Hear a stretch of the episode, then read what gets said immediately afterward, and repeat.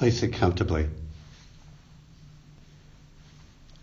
The title of um, this talk tonight is simply Joy or Joyful Mind. When I think back on um, the practice I did with uh, Joko, my teacher, um, most of her talks were kind of tough talks, um, tough love talks, and uh, about about practicing. But every now and then, she would give a talk on what the fruits of practice are, and uh, my hunch is she didn't do that all the time. She just did it occasionally because she didn't want um, people to be chasing joy or chasing happiness, um, which is a, a self-defeating type of um, way of approaching Zen practice.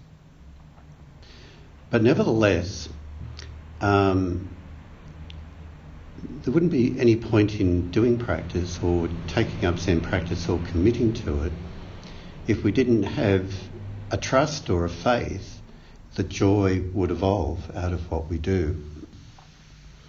And it is a matter of faith. You either, you either have a faith that joy is something that can be experienced or you don't. Just like maybe other religious people have a have faith in God. Um, I think Dharma people have a faith that joy can be experienced in life. And it's not something which is opposed to suffering.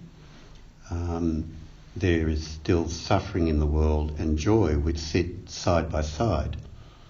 But what evolves out of practice is that suffering may still be there. Of course, it's still there um, because we're human. Um, but what occurs is some kind of transformation in the in the suffering, as the Heart Sutra tells us. Tran- you transform suffering, and when it's transformed, and you see into the the emptiness of it, the groundlessness of it, and it's just something momentary that comes and goes. Well, it's there, but it's empty. And when it's experienced as empty, there's a lightness of being. Mm-hmm. And the joy trans, the joy arises out of that. Now, um, people can chase happiness and chase joy, but also people can have the opposite problem and cut it off um, and think that Dharma practice is all about suffering, suffering, suffering. And their practice becomes simply a form of stoicism um, being able to endure difficulty and pain, and there's no lightness of being about it at all. So they're the, the twin problems that can occur chasing it and just simply um, creating a stoic approach to practice as well. And neither of those are useful. But the kind of joy that we're talking about in Zen practice is what I would describe as organic joy. So it's not like something that comes out of positive thinking or affirmations. It's not out of the head. It's just something that bubbles up from within.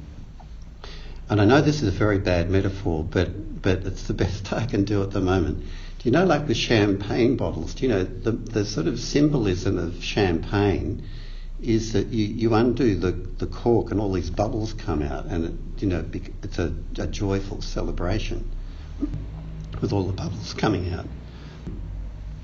Well, in some ways, it's a good metaphor for the organic nature of joy because it's kind of a, it's not something you've got to construct. It's something which is there, and there's something blocking it from being expressed and experienced. There's a cork in the bottle stopping the bubbles coming out. And that's why a lot of Joko's teachings and practice was about the cork, right? Popping the cork out. Uh-huh. So you experience that organic arising of joy. Now, what blocks the joy? What blocks that organic experience of just being alive? Mm-hmm. Um, of course, our old friends, fear and anger. Mm-hmm. Let's take fear at first. That might seem like it's a, an odd kind of blockage.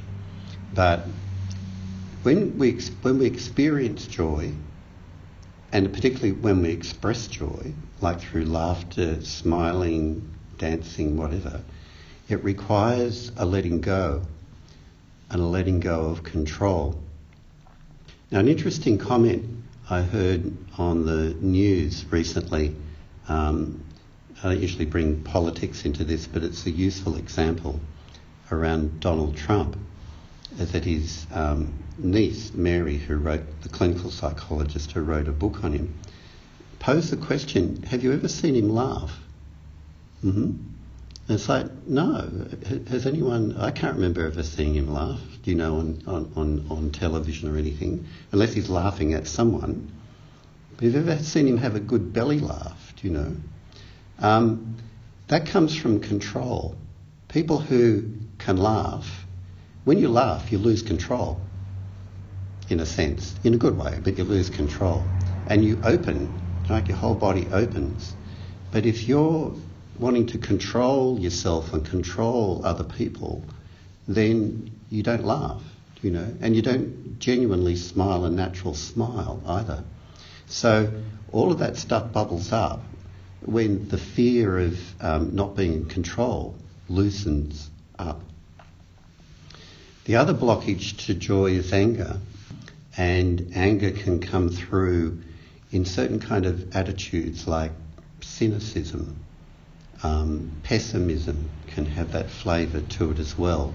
It's, it's, it, with those kind of particularly cynical attitudes towards life, um, again, it's kind of fear-based in its origin, but it's like it, there's no, no faith that joy could be genuine in the world, and it's kind of squashed out.